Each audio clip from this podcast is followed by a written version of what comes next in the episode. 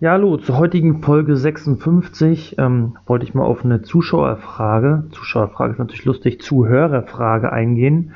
Ähm, da ähm, kam ein Zuhörer auf mich zu und ähm, hatte eine Frage zu dem Thema Hotel-ähnliche Vermietung, ähm, was das im Zweifel für Auswirkungen haben kann auf, auf die Begrifflichkeit Gewerblichkeit. Ähm, ja, und dann kam wir so ein bisschen im Telefonat ans Diskutieren. Ich habe so versucht, so ein bisschen diesen Fall irgendwie erstmal rauszukitzeln, was da überhaupt genau ähm, für ein Fall vorliegt. Weil ähm, gerade bei diesem, bei dieser hotelähnlichen Vermietung, was ist das eigentlich, ne? Bei der hotelähnlichen Vermietung ähm, einer Ferienwohnung in dem Fall, ne, ist es praktisch so, dass da der, der potenzielle Erwerber in, ich sag mal, in so einer Art Hotel eine eigenständige Wohnung erwirbt, also ich sag mal, so eine Art Eigentumswohnung in einem größeren Komplex und ähm, er sich dann aber am Ende im Zweifel um nichts mehr selber kümmert. Also sprich, ähm, da gibt es dann praktisch einen Anbieter, ähm, der sich dann praktisch um den laufenden Betrieb der Wohnung mit sonstigen Annehmlichkeiten kümmert. Ähm, ja, so ein bisschen ähm, kann man das so ein bisschen vergleichen von der Art wie so Pflegeimmobilien. Ähm, ja, und ähm, so ein Fall lag jetzt hier vor und da habe ich mal wieder festgestellt und darum auch praktisch die, äh, die Idee darüber heute mal zu sprechen, dass es da so viele verschiedene Fallkonstellationen eigentlich geben kann. Ähm, die eine, die er natürlich jetzt selber hatte, aber da sind auch andere Varianten möglich. Ähm, und dahergehend habe ich gedacht, versuche ich da mal so ein bisschen Licht ins Dunkel zu bringen bei diesem Thema. Werden ja auch einige von euch vielleicht öfter mal darüber nachdenken, vielleicht auch in so ein Konstrukt zu investieren. Warum? Ja, weil es im Zweifel die normalen Wohnungen ähm, gar nicht mehr in Hülle und Fülle auf dem Markt in den guten Lagen gibt und man jetzt praktisch zu alternativen ähm, Immobilieninvestments ähm, kommt und prüft, ob die für einen in Betracht kommen. Weil da im Zweifel im ersten Moment natürlich von den einzelnen Anbietern, Prospektanbietern nenne ich ihn mal, ähm, da auch gute Renditen versprochen werden. Aber da muss man halt so einige Sachen dann auch bedenken. Und äh, bei dieser Problematik, ähm, die jetzt praktisch hier rauskam, ähm, da muss man einmal natürlich wieder an die, an die Einkommensteuer denken, beziehungsweise das ist dann ja praktisch die, die Steuer auf euren Ertrag, den ihr mit der Immobilie erzielt, und auf die Umsatzsteuer, also sprich die Steuer, die ihr zahlt auf den Umsatz, den ihr bringt. Und ähm, da ja hier die Frage kam zur Gewerblichkeit, müsst ihr halt wieder hier, ich habe das ja schon mal in einer anderen Folge gemacht, äh, genau besprochen, müsst ihr genau gucken, seid ihr jetzt gerade im Thema Einkommensteuer oder seid ihr im Thema Umsatzsteuer? Und auch das versuche ich jetzt hier mal ein bisschen so auseinanderzunehmen. Weil am Ende ist es nämlich so, gerade wenn wir bei dem Thema Umsatzsteuer sind, bei dieser hotelähnlichen Vermietung, ähm, gibt es eigentlich verschiedene umsatzsteuerliche Konstellationen, die vorliegen können. Es gibt einmal das Thema, ich nenne das mal Dienstleistungskommission, ähm, so wird es, glaube ich, auch umsatzsteuerlich genannt. Dann gibt es das Thema Agenturgeschäft oder ich nenne das auch mal Vermittlungsleistung. Oder es gibt halt die stinknormale einfache Vermietung. Ja, und alle werden umsatzsteuerlich ähm, anders behandelt. Und das muss man einfach so ein bisschen auf dem Schirm haben. Ähm, welche Konstellation sehe ich jetzt gerade vor mir?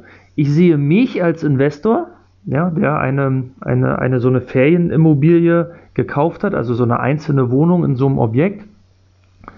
Dann sehe ich, ich sag mal, den Anbieter, der im Zweifel das der, den Vertrieb der, dieser Wohnung an Feriengäste äh, übernimmt und ich sehe am Ende, also in dieser Reihe, als dritte Person dann am Ende den Feriengast. Ja, so müsst ihr euch das mal aufmachen. Also links bin ich als Investor und in der Mitte ist der, der ich nenne mal der Reisedienstleister, so nenne ich den mal, ähm, und ähm, rechts der Feriengast. Und daran erkennt, muss man jetzt erstmal erkennen, welche Leistungen sind überhaupt hier äh, möglich, die zu erbringen sind. Ich hatte ja schon gesagt, ein Fall wäre die ganz einfache Vermietung. Die ganz einfache Vermietung, das meine ich folgendermaßen, ich kaufe die Wohnung und vermiete sie an diesen Reisedienstleister. Ich vermiete dem praktisch langfristig eine Wohnung, mit der er theoretisch machen kann, was er will. Das heißt, er kann dann im Zweifel an, äh, an die Feriengäste vermieten, mit Frühstück, ohne Frühstück, mit Sauna, ohne Sauna, was auch immer alles mit drin ist. Damit habe ich aber als Investor nichts zu tun, weil ich vermiete ihm langfristig einfach nur eine Wohnung. Das ist für mich die einfache Vermietung. Was ist da die Besonderheit? Ähm, das ist eine langfristige Vermietung. Ich bin jetzt gerade ja beim Thema Umsatzsteuer. Das ist eine langfristige Vermietung und diese langfristige Vermietung ähm, ist grundsätzlich umsatzsteuerfrei. Ja, jetzt könnt ihr sagen, ja, aber das ist doch eigentlich ähm, äh, eine Ferienwohnung, die wird doch kurzfristig vermietet. Ja, das stimmt, aber sie wird kurzfristig vermietet von diesem, in Anführungsstrichen, Reisedienstleister. Ja, der vermietet an den Gast am Ende kurzfristig. Aber ich selber stelle dem Reisedienstleister langfristig mein Wohnraum zur Verfügung. Was er damit auch immer macht, ist dann sein Problem. Das wäre jetzt praktisch grundsätzlich ähm, steuerfrei im Sinne des Umsatzsteuergesetzes, Paragraph 4 Nummer 12 Umsatzsteuergesetz. Ich habe ja schon mal gesagt, es besteht aber bei 4 Nummer 12 die Möglichkeit, trotzdem mit Umsatzsteuer zu vermieten. Ich sage mal, der bezahlt jetzt im Jahr für die Wohnung 10.000 Euro, umsatzsteuerfrei. Ich könnte aber auch sagen, ich vermiete das Ganze an ihn mit Umsatzsteuer. Dann wäre es Umsatzsteuer 19%. Bringt das hier nicht durcheinander? Ähm, mit der äh, Ferienwohnungsvermietung von 7%. Hier muss ich nochmal betonen, der Reisedienstleister vermietet am Ende an den Feriengast natürlich mit 7%. Warum macht er das? Ja, weil er ja tatsächlich eine kurzfristige Vermietungsleistung im Rahmen ähm, einer Ferienvermietung erbringt. Und die ist äh, ähm, 7%. Ich wiederum äh, erbringe ja nur eine eigentlich umsatzsteuerfreie Vermietung einer Wohnung langfristig an einen anderen Unternehmer. Ja, der Reisedienstleister ist Unternehmer. Und ich kann jetzt optieren zur Umsatzsteuer, dann aber zu 19 Prozent. Das hat mit der kurzfristigen Vermietung für Beherbergung bei mir an den mittleren Unternehmer, also hier unseren Reisedienstleister, nichts zu tun.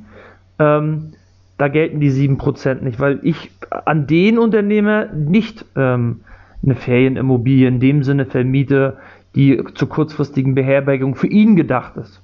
Ja, das heißt, er mietet von mir ganz normal die Fläche an und ich könnte, wie gesagt, jetzt optieren, ähm, Paragraph 9 Umsatzsteuergesetz und könnte sagen, ich vermiete nicht 10.000 Euro, sondern ich vermiete 10.000 Euro plus 1.900 Euro Umsatzsteuer. Dann wird das natürlich für meinen Reisedienstleister teurer.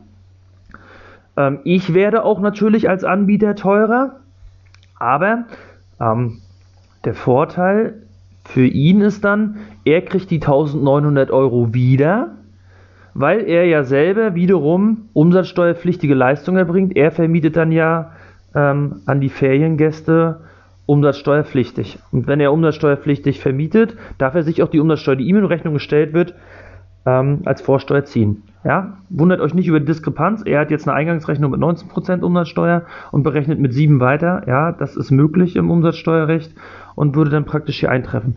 Wir unterstellen jetzt mal immer, dass der Reisedienstleister kein Kleinunternehmer ist. Ja, also das, äh, ähm, das ist jetzt praktisch die Unterstellung von meiner Annahme hier.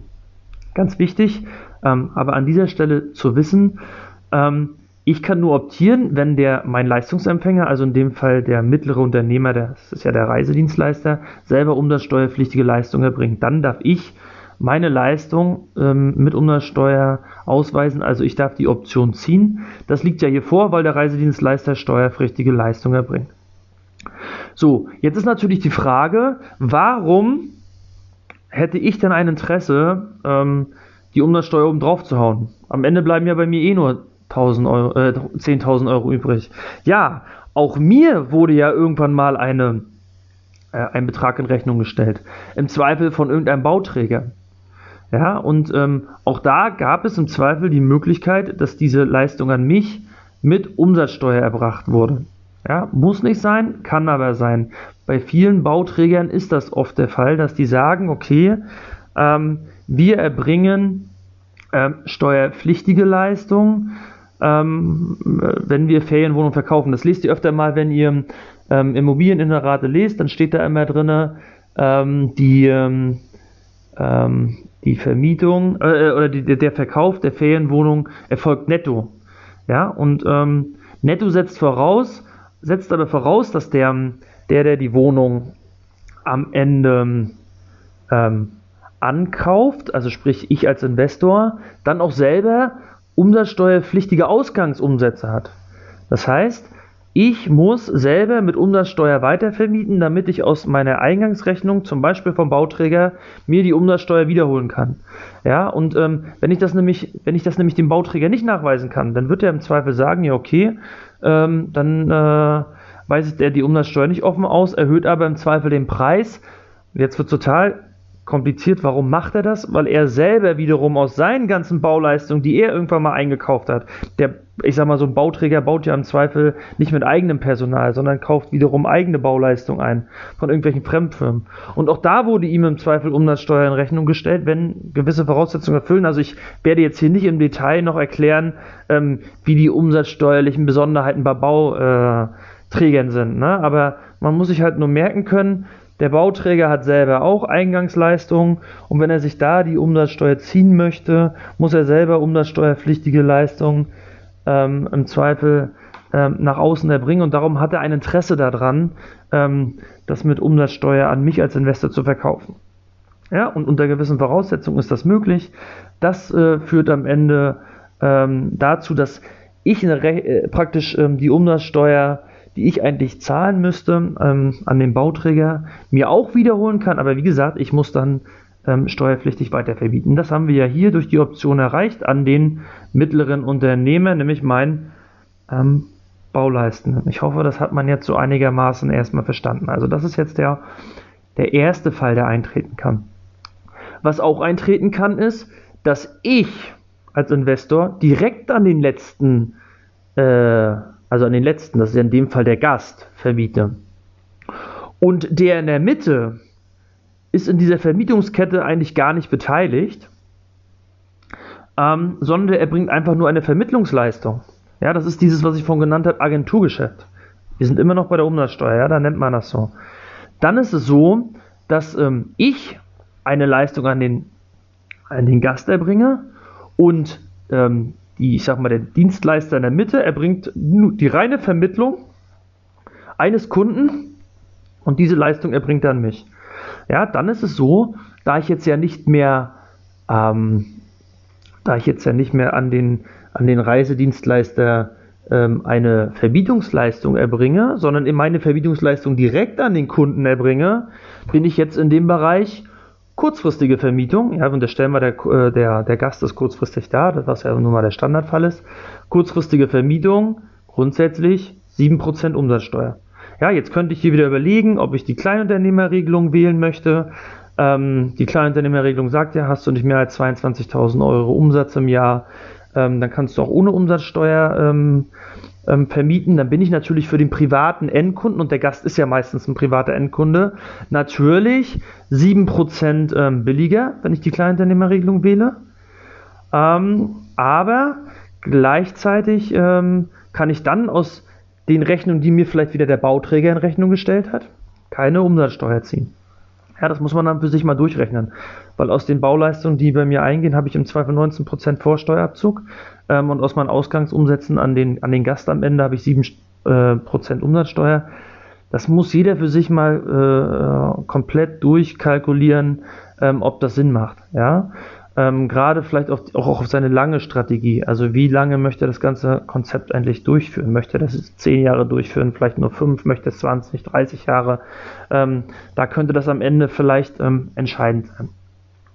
Ja, aber wie gesagt, die Möglichkeit besteht jetzt auch so und dann hat im Zweifel der, der Vermittler, er bringt dann, wie gesagt, der jetzt in unserer Leistungskette eigentlich in der Mitte bisher stand, er bringt jetzt an den Endkunden überhaupt gar keine Leistung mehr, sondern an mich als Vermieter seine Vermittlungsleistung, dass er mir einen Kunden besorgt hat. Ganz normale äh, Leistung mit 19% Umsatzsteuer natürlich. Und dann gibt es noch eine dritte Konstellation, das ist die Dienstleistungskommission, die finde ich noch irgendwie am, äh, am kompliziertesten zu erklären, ähm, weil da ist es nämlich so, dass ähm, der, der in der Mitte, also der Reisedienstleister, gegenüber dem letzten, nämlich dem Gast, also dem endgültigen Kunden, der eigentlich hier zu, äh, in Urlaub fährt, ähm, im eigenen Namen auftritt, aber für fremde Rechnung. Das heißt, der tritt ähm, äh, auf Rechnung des Investors, also dem, der ganz vorne steht, auf, ja, aber macht das im eigenen Namen. Und ähm, da ist auch wieder die Konstellation so, dass der Investor ähm, an den ähm, mittleren Unternehmer, in dem Fall den Reisedienstleister, vermietet, aber das ist dann tatsächlich eine kurzfristige Vermietung, weil ähm, bei dem ersten Fall war es ja so, ich vermiete an den Reisedienstleister zu einem monatlichen Entgelt und die Miete kriege ich, egal ob am Ende irgendein Gast kommt oder nicht. Also das Risiko ja, ähm, der, der Vermietung äh, hat am Ende der Reisedienstleister, weil der Reisedienstleister eine, ich sag mal, eine Wohnung anmietet, die er dann weitervermietet und seine Eingangsrechnung muss er halt immer bezahlen, egal ob er hinten raus Umsätze erzielt. Ähm, ja, und das ist dann halt, ähm, sag ich mal, da trägt der, das Risiko der, der äh, hier in der Mitte steht, also der Reisedienstleister. Ne? Und bei der Dienstleistungskommission ist das ein bisschen anders. Bei der Dienstleistungskommission ähm, zahlt am Ende, ähm, also für den für, geht das Risiko eigentlich vorne der Investor ein, weil er immer nur dann ähm, Geld kriegt von, von dem äh, mittleren Unternehmer, wenn der wiederum auch eine Leistung an den Gast verkauft hat. Ja, und ähm, dahergehend praktisch ist immer wieder, wenn der, wenn der Gast hinten eine Reise bucht, hat der mittlere Unternehmer, also unser Reisedienstleister, eine, eine kurzfristige Vermietung anberaumt und äh, in dem Moment muss dann praktisch der, ähm, der mittlere Unternehmer an mich als Investor ähm, das Geld bezahlen und dahergehend reden wir hier zumindest nach umsatzsteuerlichen Gesichtspunkten, von einer kurzfristigen Vermietung aus und die unterliegt dann wieder 7%. Ne, wieder immer unter, mit der äh, Maßgabe, wenn hier keine Kleinunternehmerregelung etc. Ähm, gewählt wird. Und wie gesagt, immer wenn wir vorne als Investor die Möglichkeit haben, umsatzsteuerpflichtig zu vermieten, haben wir auch die Möglichkeit, den Vorsteuerabzug äh, in Anspruch zu nehmen. Darum achtet, wie gesagt, in den Inseraten drauf, wenn da steht, ähm, der Verkauf der Wohnung erfolgt netto, dann haben wir genau diesen Fall, dass wir irgendwie für unsere Ausgangsleistung, an wen auch immer, ob wir die an den Reisedienstleister bringen oder an den Gast direkt, irgendwie eine umsatzsteuerpflichtige Vermietung haben müssen, damit wir vorne vom Vorsteuerabzug profitieren. Können wir das nicht, müssen wir hinten raus in unseren Rechnungen das entsprechend berücksichtigen.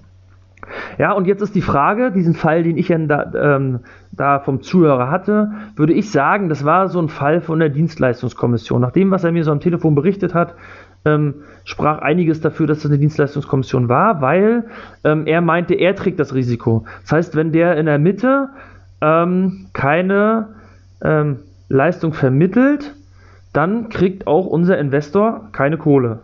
Ja, und das ist also, also gerade kein Fall der klassischen Anmietung, klassischen Anmietung einer ähm, Ferienwohnung, wofür dann ein, ein, ein, ähm, ein Reisedienstleister irgendwie selber in, äh, in, in, Haftung geht, weil er im Zweifel, oder Haftung ist das das falsche Wort, selber ins Risiko geht, weil er das vielleicht nicht weiter mietet. Nein, den Fall haben wir gerade nicht. Hier gibt man nämlich das Risiko an den, äh, an den Investor weiter. Und ähm, in dem Fall bin ich der Meinung, dass wir da die Dienstleistungskommission hatten, aus Sicht ähm, der Umsatzsteuer. Nichtsdestotrotz ähm, ursprünglich war ja so ein bisschen die Frage Gewerblichkeit, ja oder nein. Das Wort Gewerblichkeit kommt ja nicht aus der Umsatzsteuer. Ja? Bei der Umsatzsteuer ist immer nur die Frage, haben wir jetzt eine steuerfreie Vermietung oder haben wir eine steuerpflichtige Vermietung? Und ähm, wann die jeweiligen Voraussetzungen vorliegen, das habe ich jetzt versucht gerade mal ähm, darzustellen. Was ich mich bei diesen Themen immer noch frage, aber das ist einfach nur so Fragestellung, die man vielleicht für sich mitnehmen sollte. Ich werde sie nicht beantworten, weil ich bin kein Rechtsanwalt. Wie ist denn eigentlich hier die, die, die zivilrechtliche Lage? Also wer haftet eigentlich am Ende hier für welche Leistung? Ja, und ähm, das habe ich demjenigen auch nochmal mit auf den Weg gegeben, dass er das für sich selber einfach nochmal noch mal abklärt. Ähm, ganz wichtig ist eigentlich noch zu wissen, ähm, wenn wir jetzt gerade beim Thema noch Umsatzsteuer sind, ne? Zum einen hatte ich ja gesagt, man muss immer für sich prüfen, macht es vielleicht Sinn, die Kleinunternehmerregelung zu wählen. Wenn man die Kleinunternehmerregelung wählen könnte, von, der, von den betragsmäßigen Höhen, darauf aber verzichtet, also sprich man wählt explizit die Umsatzsteuer, wo man nur in, in, in gewissen Umsatzgrößen ist, dann gilt diese Wahl zur Umsatzsteuer für fünf Jahre. Ja, weil viele kommen auf die Idee und sagen, ja, ich will mal schnell Umsatzsteuer ein Jahr, ziehe mir die ganze Vorsteuer aus dem Kauf, den ich praktisch vom Bauträger äh, äh, getätigt habe und dann mache ich schön, ab dem zweiten Jahr mache ich das Ganze schön ähm, nach Kleinunternehmer und dann habe ich richtig Geld gespart. Nein, das geht natürlich nicht. Ihr seid erstmal fünf Jahre dran gebunden. Und was ihr halt auch bedenken, also der Staat ist ja nicht blöd in dem Thema, ne? Und was ihr auch bedenken müsst, ist, wenn ihr etwas, ähm, wenn ihr für etwas die Vorsteuer erstmal vollziehen wollt, dann ordnet ihr das Ganze umsatzsteuerlich eurem Unternehmensvermögen zu. Und wenn ihr dann äh, in der Zukunft das Ganze dann doch vielleicht privat nutzen wollt, dann müsst ihr praktisch den Vorsteuerabzug, den ihr ursprünglich mal voll in Anspruch genommen habt, gegebenenfalls rückgängig machen. Ja, da gibt es spezielle Vorschriften äh, im Umsatzsteuerrecht, dass ihr dann diesen Vorsteuerabzug teilweise rückgängig machen müsst. Der ist auch an gewisse äh, Fristen gebunden. Ähm, in dem Fall ähm, äh, steht da zum Beispiel was im Paragraph 15a Umsatzsteuergesetz zu. Das ist nämlich der, äh, die Vorschrift für die Vorsteuerkorrektur. Also das Wort sagte schon, ihr müsst Vorsteuer, die ihr irgendwann mal gezogen habt, im Zweifel korrigieren. Und da gibt es dann Fristen, die bei Grundstücken alten halten muss, die bis zu zehn Jahre dann laufen. Ähm, das ist halt ähm, ganz wichtig ähm, zu wissen. Dass ihr da also nicht einfach denken könnt, oh, ich ziehe mir jetzt mal die Vorsteuer und dann benutze ich die Wohnung irgendwann nach zwei, drei Jahren dann irgendwie privat. Ähm, so einfach kommt ihr aus der Nummer nicht raus. Ähm, ja, wie gesagt, da ist der Staat ja auch nicht blöd und hat diese Vorschrift irgendwann mal ähm, eingeführt. Das ist das vielleicht, was man zur Umsatzsteuer wissen müsste. An dieser Stelle nochmal der Hinweis. Ähm, ich will eigentlich jetzt heute nur so ein bisschen diesen Fall kurz ähm, mal auseinandernehmen, der jetzt äh, Bestandteil war die, unseres Telefonats. Grundsätzlich ist das Thema Ferienwohnung natürlich viel umfangreicher. Also wie geht man mit einer Ferienwohnung ähm, um über einen längeren Zeitraum? Was ist, wenn ich zum Beispiel ähm, das Ding zwischendurch mal ein paar Tage, Wochen privat nutze etc. Dazu werde ich nochmal eine eigene Folge machen, das habe ich ja schon mal angekündigt, aber das wird auch wieder so umfangreich, dass das heute hier den Rahmen sprengen würde. Also so eine richtig schöne Ferienwohnung ähm, Folge ähm, bezogen auf Einkommensteuer und Umsatzsteuer werde ich dann nochmal machen. Versprochen. Ähm, aber hier nochmal zurückkommen, also den Begriff Gewerblichkeit, der hier irgendwo dann gefragt war, ähm, den gibt es wie gesagt in der Umsatzsteuer so nicht. Ihr müsst wirklich immer genau gucken, ähm, habe ich jetzt tatsächlich eine langfristige Wohnungsvermietung, dann ist die steuerfrei. Ähm, habe ich ähm, eine langfristige Wohnungsvermietung, aber einen, einen Unternehmer, ähm, weil der im Zweifel selber mit der Wohnung wieder eigene Umsätze erbringt, dann könnten wir die Möglichkeit haben zu optieren. Das heißt, wir machen aus 0% 19. Warum machen wir das? Naja, damit wir uns aus den Eingangsrechnungen im Zweifel die Vorsteuer ziehen können. Ähm, oder haben wir vielleicht sogar eine eigene Vermietung, ähm, weil uns einfach nur der Gast vermittelt wird oder weil wir vielleicht diese Dienstleistungskommission haben, dann sind wir im Zweifel bei 7%. Und über allem steht dann noch die Kleinunternehmerregelung, die wir vielleicht auch nochmal prüfen können. So viel dann erstmal ähm, zur Umsatzsteuer. Ach ja, was man vielleicht hier noch bei dem Thema nennen müsste, hier war sogar noch das Thema, dass sogar der Gast Frühstück mit in Anspruch nehmen kann äh, oder sonstige Dienstleistungen, ja, weil das war ja so ein hotelähnlicher Betrieb. Da ist natürlich jetzt noch die Frage, wer tritt gegenüber dem Gast auf hinsichtlich dieser Themen? Also wer ist eigentlich für das Frühstück verantwortlich? Ja, weil dann kommt nämlich noch das Thema dazu, dass Frühstück ja nicht dem siebenprozentigen Steuersatz unterliegt, sondern 19%, äh, dem, dem Steuersatz von 19% Umsatzsteuer unterliegen. Also auch da müsste man wieder gucken, ähm, was ist jetzt eigentlich ähm, mit diesen ganzen sonstigen Leistungen, die da noch dazukommen? Und da kommt natürlich jetzt auch so ein bisschen die Brücke zum, zur Ertragssteuer, weil da ist wiederum der Begriff Gewerblichkeit wirklich zu prüfen. Ja, weil wie gesagt, Umsatzsteuer, Ertragssteuer, die Ertragssteuer ist in dem Fall äh, die Einkommensteuer, ähm, gibt es ja Unterschiede, wenn wir so über den Begriff Gewerblichkeit reden. In dem Fall war das nämlich so, mein Zuhörer meinte, sein Vertrag ist so gestrickt, dass er gegenüber dem Gast auftritt. Also nicht sein Dienstleister tritt über, gegenüber dem Gast auf, sondern er. Er geht ins Risiko, ob er nun vermietet oder nicht. Und ähm, er erbringt am Ende dann auch irgendwo die Frühstücksleistung, was ich so nicht ganz 100% glauben konnte. Aber ich meine, ich habe die Verträge jetzt nicht gesehen, muss man jetzt erstmal glauben. Ähm, und er, ähm, er, gewährleistet dann sogar, dass der Kunde im Zweifel im Pool gehen kann, dass der Kunde die Rezeption in Anspruch nehmen kann, etc. Wenn wir jetzt so einen Fall haben, ja, dann würde ich schon sagen, da spricht natürlich sehr, sehr viel dafür, dass wir hier, dass der Kunde eine hotelähnliche Vermietung vornimmt. Ähm, also oder unser Investor, mit dem ich hier telefoniert habe, eine, Gewerb, ähm, eine gewisse Gewerblichkeit vorliegt. Ähm, ja, und das hätte dann praktisch ähm, zur Folge, dass wir jetzt Einkünfte aus Gewerbebetrieb haben.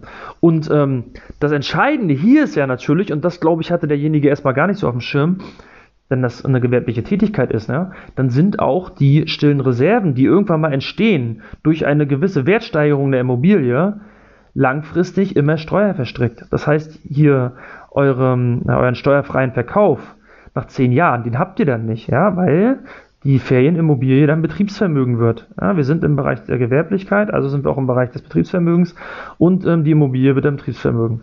Inwieweit solche Objekte in zehn Jahren eine Wertsteigerung erfahren oder vielleicht in zehn Jahren überhaupt nicht begehrt sind, weil sie, weil sie im Zweifel ähm, gar keinen potenziellen Käufermarkt dafür gibt, beziehungsweise keinen potenziellen Käufermarkt gibt, der sogar noch eine Wertsteigerung bezahlen würde, sondern man vielleicht eher sagt, ah, diese Modelle, die verkauft man nach Jahren vielleicht sogar mit Verlusten. Das muss man dann mal sehen. Aber grundsätzlich, äh, ne, und da muss man einfach darauf achten, kommt eine Wertsteigerung zustande, ist die Steuer verstrickt auch noch nach 15 und nach 20 Jahren, weil wir hier Betriebsvermögen haben.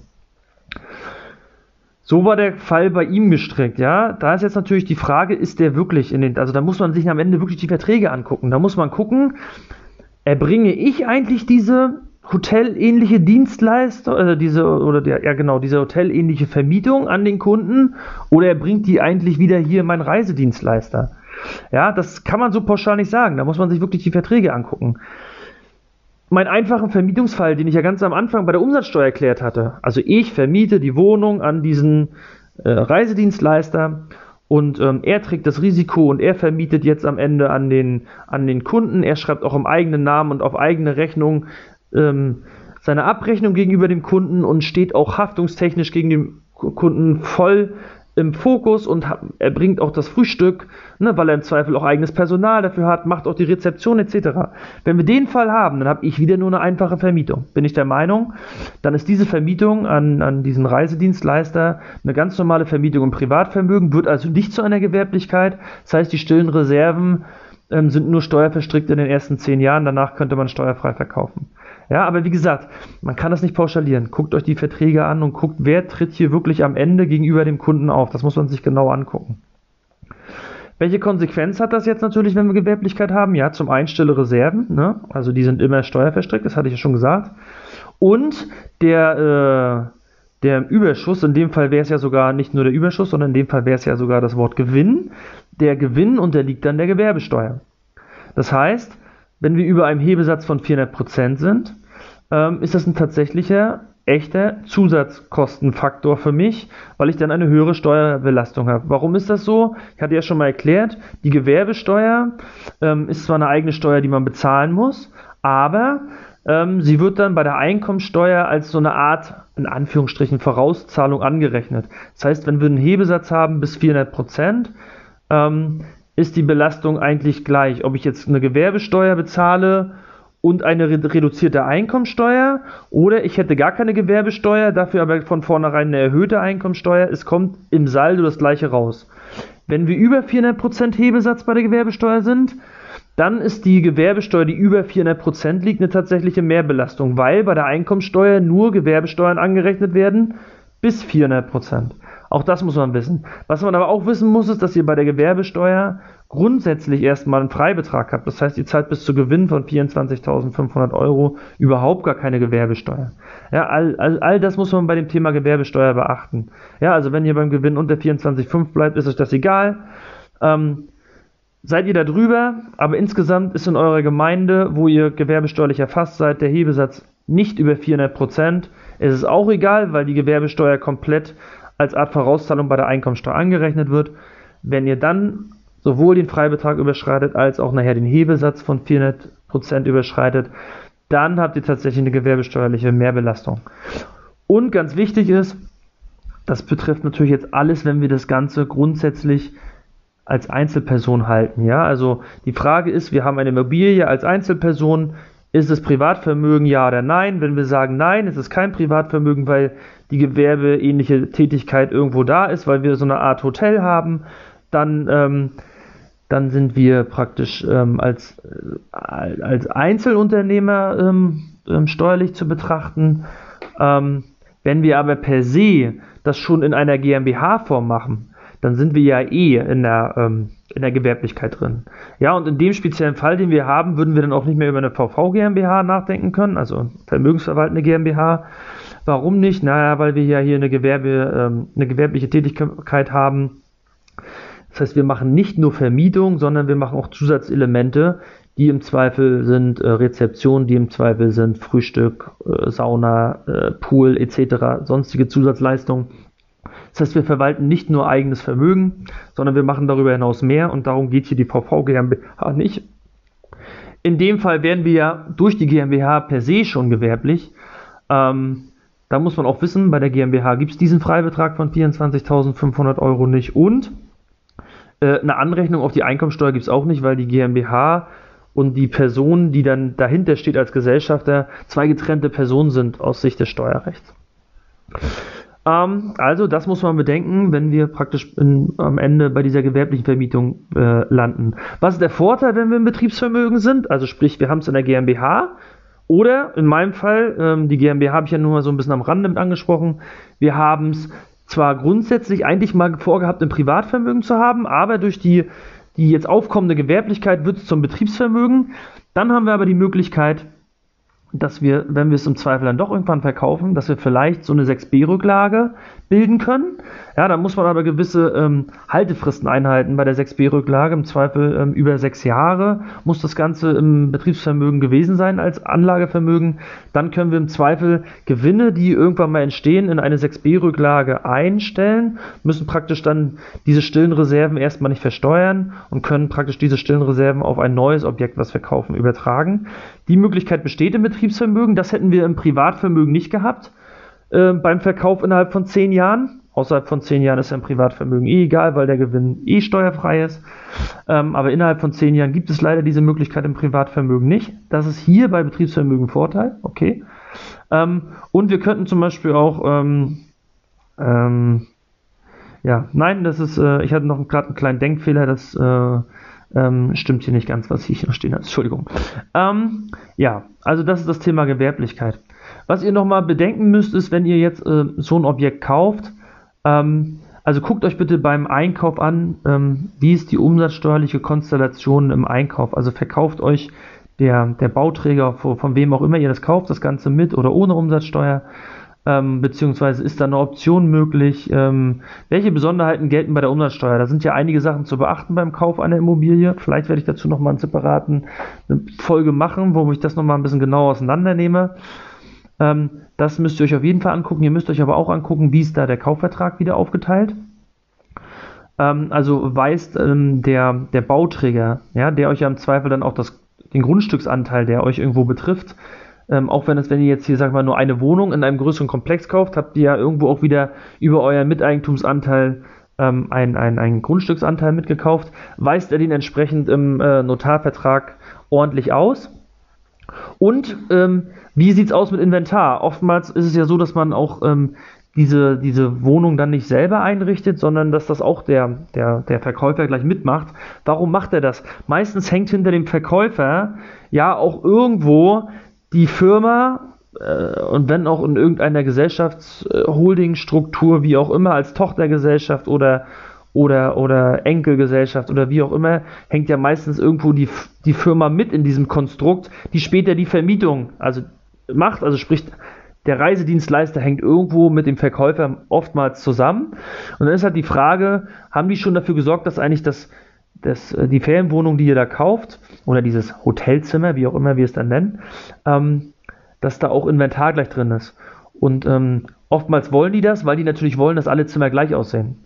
Und ähm, wenn ihr jetzt, wenn jetzt jeder sein eigenes ähm, Zimmer gestaltet, ähm, das sehen die nicht so gerne. Warum nicht? Naja, die, die profitieren ja am Ende oftmals ähm, so in Anführungsstrichen provisionstechnisch von dem, was sie äh, am Ende an, an Zimmern pro Jahr verkaufen und äh, wollen einen gewissen Einfluss darauf haben, wie die Zimmer von innen aussehen. Ja, ihr könntet ja da den letzten Schrott reinstellen, ähm, weil euch das nicht so wichtig ist, auch wenn ihr grundsätzlich ja eigentlich alle Mieten erzielen wollt.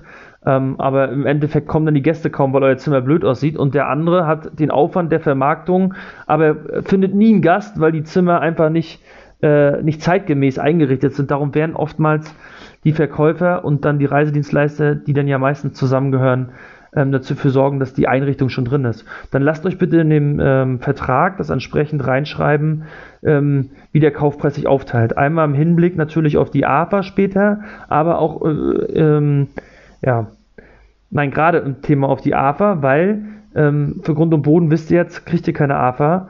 Ähm, daher muss der Gebäudeanteil schon mal natürlich äh, im guten Verhältnis zum Grund und Boden stehen.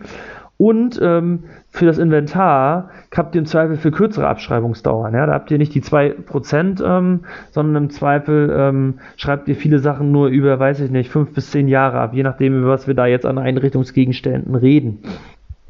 Auch das, ähm, das sollte man dann ähm, entsprechend ähm, beachten. Ganz wichtig ist auch, worauf ihr auch achten müsst, ist, wenn der, wenn der Verkäufer an euch ähm, dieses Thema mit wir verkaufen netto, also sprich, ähm, ähm, wir verkaufen an euch, weil ihr es umsatzsteuerlich äh, weiter vermietet.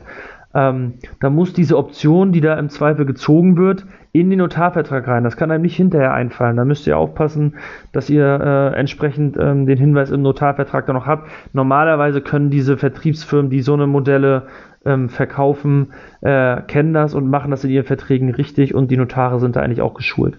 Ne, darauf zu achten. Aber auch das solltet ihr für euch nochmal auf dem Schirm haben, beziehungsweise euch auch nicht wundern, wenn ihr dann den entsprechenden Notarvertrag ähm, seht.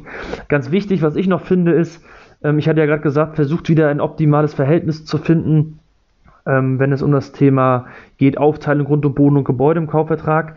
Ähm, trotzdem solltet ihr es nicht übertreiben. Also der Bauträger selber hat ja auch mal relativ kurzfristig ähm, vorher, ja, der, der, das Ding steht ja nicht schon seit fünf Jahren, sondern der hat ja irgendwann mal ein Grundstück gekauft, zeitnah drauf gebaut und verkauft das jetzt an euch weiter. Der hat ja auch mal irgendwann Geld für das Grundstück bezahlt. Und ähm, da sollte das Verhältnis schon so ein bisschen stimmen. Ne? Also ich sag mal, wenn, wenn der irgendwann, ich sag mal, für euren Grundstücksanteil, sag mal, 20.000 Euro bezahlt hat, ja, nicht fürs gesamte Grundstück, sondern für euren Anteil, hat der mal 20.000 bezahlt und in der Zeit zwischen seinem Kauf und dem Verkauf an euch jetzt sind die Bodenrichtwerte gestiegen und er weist euch jetzt nur noch, weil euch einen Gefallen tun will, nur 10.000 Euro im Vertrag aus, dann stinkt das schon zum Himmel. Also sollte man so das ein bisschen die Kirche im Dorf lassen und ähm, das nicht übertreiben. Ja, das wird auch eigentlich auch im Interesse des Bauträgers sein, weil der will sich natürlich auch nicht irgendwie da in die Nesseln setzen, weil der hat davon im Zweifel ja nichts.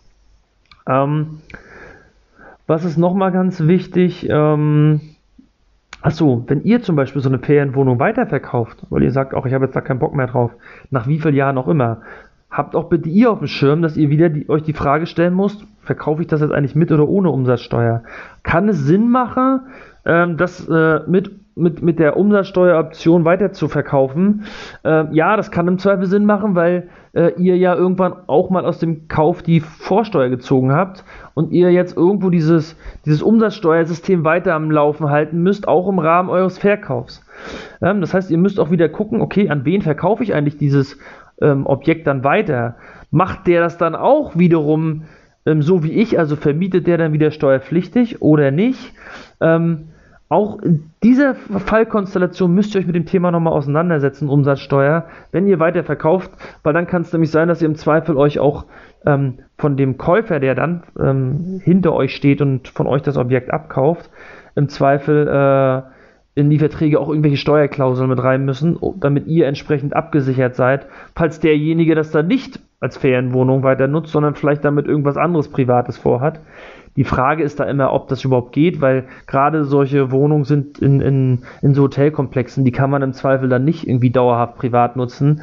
Ähm, weil ähm, das dann im Zweifel einfach gar nicht so vorgesehen ist. Ne? Aber um, um das zu umgehen, bitte aufpassen, prüft auch das Thema Umsatzsteuer beim Verkauf und nehmt im Zweifel irgendwelche Steuerklauseln rein äh, in die Notarverträge, wo ihr euch im Zweifel absichert, wenn der Käufer irgendwas falsch macht im Sinne des Umsatzsteuerrechts, dass er im Zweifel euch dann die ähm, die Konsequenzen, die bei euch dann umsatzsteuerlich drohen, im Zweifel zu erstatten habt. Aber wie gesagt, wenn ihr so einen Fall habt, ne, dann kann ich auch nur empfehlen, geht nochmal zum Steuerberater, lasst das genau prüfen.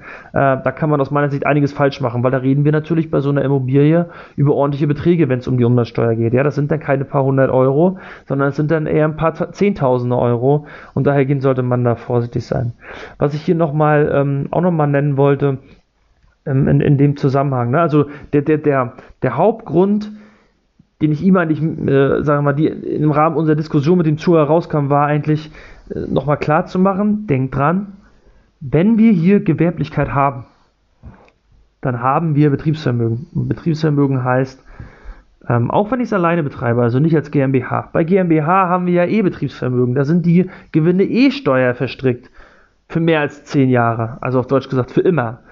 Ja, aber gerade in dem Fall, wo wir es allein betreiben und wir immer dachten, auch das ist ja Privatvermögen. Nein, ihr müsst aufpassen. Gewerblichkeit führt zu Betriebsvermögen. Und das führt dazu, dass potenzielle Gewinne der Zukunft ähm, immer steuerpflichtig sind. Und manchmal entstehen ja Gewinne schon allein deshalb.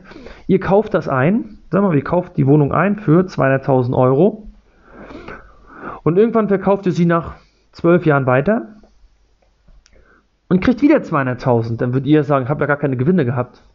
Doch, ihr habt Gewinne, weil ihr habt ja zwölf Jahre lang die AFA geltend gemacht. Zum Beispiel die AFA auf das Inventar, die AFA ähm, auf den Gebäudeanteil. Das heißt, eure Buchwerte, die ihr irgendwann mal hattet, gingen über die Jahre nach unten. Sagen wir mal, die liegen dann nach zwölf Jahren bei, ich rechne es jetzt einfach nicht vor, sagen wir mal, liegen bei 150.000. Und jetzt verkauft ihr das Ganze nach zwölf Jahren für 200.000 Euro. Dann sagt ihr, naja, ich habe den gleichen Preis jetzt gekriegt, wie ich damals bezahlt habe. Hab ja keinen Gewinn. Doch, ihr habt einen Gewinn von 50.000. Warum? Naja, ihr habt jetzt zwölf Jahre lang Abschreibungsbeträge geltend gemacht. Also ihr habt potenzielle Wertverluste eures Wirtschaftsgutes oder eurer Wirtschaftsgüter geltend gemacht, habt also zwölf Jahre eure Gewinne reduziert und jetzt stellt sich heraus, den Verlust hattet ihr gar nicht, weil das Objekt ist im Preis gleich geblieben. Dann sagt der Staat natürlich jetzt im Rahmen des Verkaufs, ja, jetzt will ich aber dann ähm, die 50.000, die ich euch bisher als Aufwand gewährt habe, jetzt im Zeitpunkt des Verkaufes zurückhaben. Was aus meiner Sicht rein betriebswirtschaftlich auch logisch ist, muss man nur halt, wie gesagt, auf dem Schirm haben. Ähm, und darum Bitte guckt euch die Verträge an.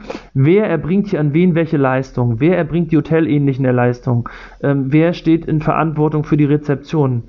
Ähm, wer steht in Verantwortung fürs Frühstück etc. Alle Sachen, die eigentlich für, bei einer fairen Wohnung für Gewerblichkeit sprechen. Ja, die habe ich ja in einem, äh, die habe ich glaube ich schon mal in einer Folge genannt. Die, ähm, die müsst ihr jetzt bewerten, erbringt ihr die eigentlich gegenüber dem Kunden oder erbringt die jemand anderes? Und wenn ihr sie erbringt, spricht sehr viel dafür, in die Gewerblichkeit ähm, zu rutschen. Wenn die jemand anderes erbringt, das Finanzamt vertritt trotzdem die Auffassung, ähm, dass das eigentlich bei euch anzusehen ist, dann müsst ihr natürlich wirklich nochmal ähm, in euch gehen und gucken, ob da nicht ein Rechtsbehelfsverfahren und eine Klage dann äh, Sinn macht, je nachdem, was da am Ende auch irgendwie am Mehrergebnis rauskommt. Ne? Ähm, und das Mehrergebnis kommt ja am Ende, wenn wir außerhalb von zehn Jahren sind. Weil dann wird es am Ende kritisch, weil bei dem einen ist es steuerfrei, beim anderen im Zweifel mit einer gewissen Höhe steuerpflichtig. Ähm, ja, was hier nicht geht, ist übrigens der 7b. Wir sind ja eigentlich immer, also 7b Einkommensteuergesetz, habe ich auch eine Folge zu gemacht ähm, weil wir hier gerade keinen Wohnraum haben, ne, der hier zur Verfügung gestellt wird, ähm, sondern wir reden hier über Ferienunterkünfte und ähm, dahergehend können wir hier den, äh, den Par die Vergünstigungen, also sprich die Sonderabschreibungsbeträge des Paragraphen 7b EStG hier nicht nutzen. Darauf hätten ja jetzt welche kommen können, weil sie sagen, ja, so ein Objekt, über das wir hier reden, ist ja meistens ein Neubauprojekt, ja, aber für solche Fälle gilt das gerade nicht. Ich habe auch noch mal, ähm, ich glaube auf irgendeiner Maklerseite hatte ich irgendwann mal gelesen, ja, ähm, dieses Thema hier gewerbliche äh, Vermietung ähm, einer Ferienwohnung kann man ja ganz einfach umgehen. Man könnte ja praktisch, ähm, wenn ich jetzt, mir, mir gehört allein, ich sag mal, die Ferienwohnung ähm, und die Ferienwohnung wird auch mit, mit diversen Extras vermietet, also mit einer Rezeption und mit, ähm, ähm, mit einer Sauna und was auch immer. Na, also mit so ein paar mehr Dienstleistungselementen, die eigentlich grundsätzlich für eine Gewerblichkeit sprechen würden. Ähm, machen wir doch einfach eine eigene GmbH, vermieten die, also eine eigene GmbH heißt, dem, dem die Wohnung gehört, dem gehört jetzt auch die äh, GmbH. Dann vermieten wir einfach ähm, das Ganze an die GmbH äh, und die GmbH mietet ja so gesehen dann praktisch die Immobilie an und äh, macht dann dieses Kon hotelähnliche Konzept. Und dann haben wir praktisch die, ähm, die Gewinne, haben wir dann schön in der GmbH ähm, sagen wir mal, die Vermietung geht so plus minus null durch. Das heißt, wir haben ähm, im Privatvermögen zwar eine, äh, ich sag mal, eine Anlage V, aber die ist so plus minus null. Und ähm, aber nach zehn Jahren können wir wenigstens, weil es im Privatvermögen ist, das Ganze steuerfrei verkaufen. Ähm, unterstellen wir mal wieder, da ist eine Wertsteigerung. Ne? Sonst macht das ja sowieso keinen Sinn. Ja, und ähm, dem hat natürlich der Staat auch einen Riegel vorgeschoben, weil der sagt dann nämlich, ähm, naja, wenn, wenn einer GmbH ähm, eine betriebsnotwendige, ähm, ein betriebsnotwendiges ähm, äh, Wirtschaftsgut zur Verfügung gestellt wird, in dem Fall die Immobilie, und die wird aus dem Privatvermögen der GmbH zur Verfügung gestellt und die Gesellschafterstruktur ist so, dass eigentlich dem, dem die GmbH gehört, auch das, das Wirtschaftsgut gehört. Dann ähm, sprechen wir ertragsteuerlich, also im, im, Bereich der Einkommensteuer, reden wir von dem Thema Betriebsausspaltung. Ja, so nennt man das steuerlich. Und Betriebsausspaltung heißt, dann wird auch, ich nenne das mal so ein bisschen fiktiv, die Immobilie gewerblich. Ja, also genau dieses Konstrukt, was hier viele sich äh, mal irgendwann wahrscheinlich mal ausgedacht haben, vor vier, vielen Jahren, muss aber schon lange her sein, nämlich Betriebsausspaltung gab es schon lange zu der Zeit, wo ich studiert habe und das war Mitte der 2000er. Ähm, ja, sorgt dann dafür, dass praktisch ähm, wir keine Anlage V in dem Sinne mehr haben, und die ähm, Immobilie an die GmbH vermieten, sondern die Immobilie selber ist dann auch schon Betriebsvermögen. Ist denn zwar nicht Betriebsvermögen der GmbH, sondern eigenständiges Betriebsvermögen, aber eins hat das Finanzamt erreicht. Dadurch, dass es Betriebsvermögen ist, sind die stillen Reserven da drin immer steuerverstreckt. Also auch nach zehn Jahren noch. Also diese Variante, die ich da irgendwo gelesen habe, die ist Murks, ähm, das war dann auch keine gute Empfehlung. Wer auf die Empfehlung vertraut, der hat natürlich nachher richtig die A-Karte. Ähm, auch das wollte ich hier nochmal bringen, weil das hier ganz gut bei dem Fall eigentlich passt ähm, und ich es halt mal gelesen hatte. Ja, ich hoffe, ich konnte so ein bisschen diesen Fall darstellen, sowohl umsatzsteuerlich als auch ähm, ertragssteuerlich, ähm, was, ist da, was man da alles so beachten muss, wenn man so ein Objekt kauft, wo wir irgendwelche sonstigen Dienstleistungselemente neben der normalen Ferienwohnung sehen. Was ich aber auch nochmal klarstellen will, ist, die stinknormale Ferienwohnung, die ihr vermietet, ja, die ist zumindest ertragssteuerlich regelmäßig kein, keine Gewerblichkeit. Ja, also die Gewerblichkeit kommt immer durch diese sonstigen Elemente dazu. Und gerade bei diesen hotelähnlichen Vermietungskonzepten haben wir halt diese sonstigen Elemente und darum müssen wir da über Gewerblichkeit nachdenken. Das müsst ihr ertragssteuerlich ähm, bei der normalen Ferienwohnung eigentlich nicht machen. Ja? Wie gesagt, bei der Umsatzsteuer ist das wieder ganz anders. Ähm, Umsatzsteuer kann bei einer Ferienwohnung anfallen. In regelmäßigen Fällen ähm, wird sie sogar anfallen, weil wir entweder die 22.000 Euro Grenze äh, überschreiten und gar nicht die Möglichkeit der Kleinunternehmerregelung haben, oder weil wir im Zweifel auch die umsatzsteuerliche Vermietung haben wollen, weil wir uns die Vorsteuer aus der riesigen Eingangsrechnung äh, ziehen wollen ja, was ich jetzt schon mal ankündigen kann, ich werde für die Ferienwohnung selber nochmal eine eigene Folge machen. Das habe ich ja schon versprochen, das wird definitiv kommen, weil ich muss nochmal die Themen auseinandernehmen, wie ist das eigentlich in der, in der laufenden Vermietung, also sprich, wie sieht es mit Eigennutz etc. aus, wie wird das entsprechend behandelt, bei der, äh, sowohl bei der Einkommensteuer als auch bei der Umsatzsteuer. Und vielleicht werde ich auch nochmal ähm, eine eigene Folge machen, das hatte ich ja auch schon jetzt im Rahmen der Folge angekündigt, ähm, wo ich nochmal diesen eigentlichen Kaufprozess eine Ferienwohnung darstelle, weil auch das nimmt ein bisschen Zeit in Anspruch, ähm, weil da muss man so ein bisschen auch die, die Logik verstehen, warum gibt es da Möglichkeiten mit der Umsatzsteuer zu spielen, aber auch das würde heute den Rahmen stellen. Ich sag mal, für die, für die, für die aktuelle Höreranfrage ähm, war das jetzt, glaube ich, jetzt nochmal ein, ein guter Abriss und äh, ja, dann hören wir uns ähm, demnächst wieder. Bis dahin, ciao, ciao.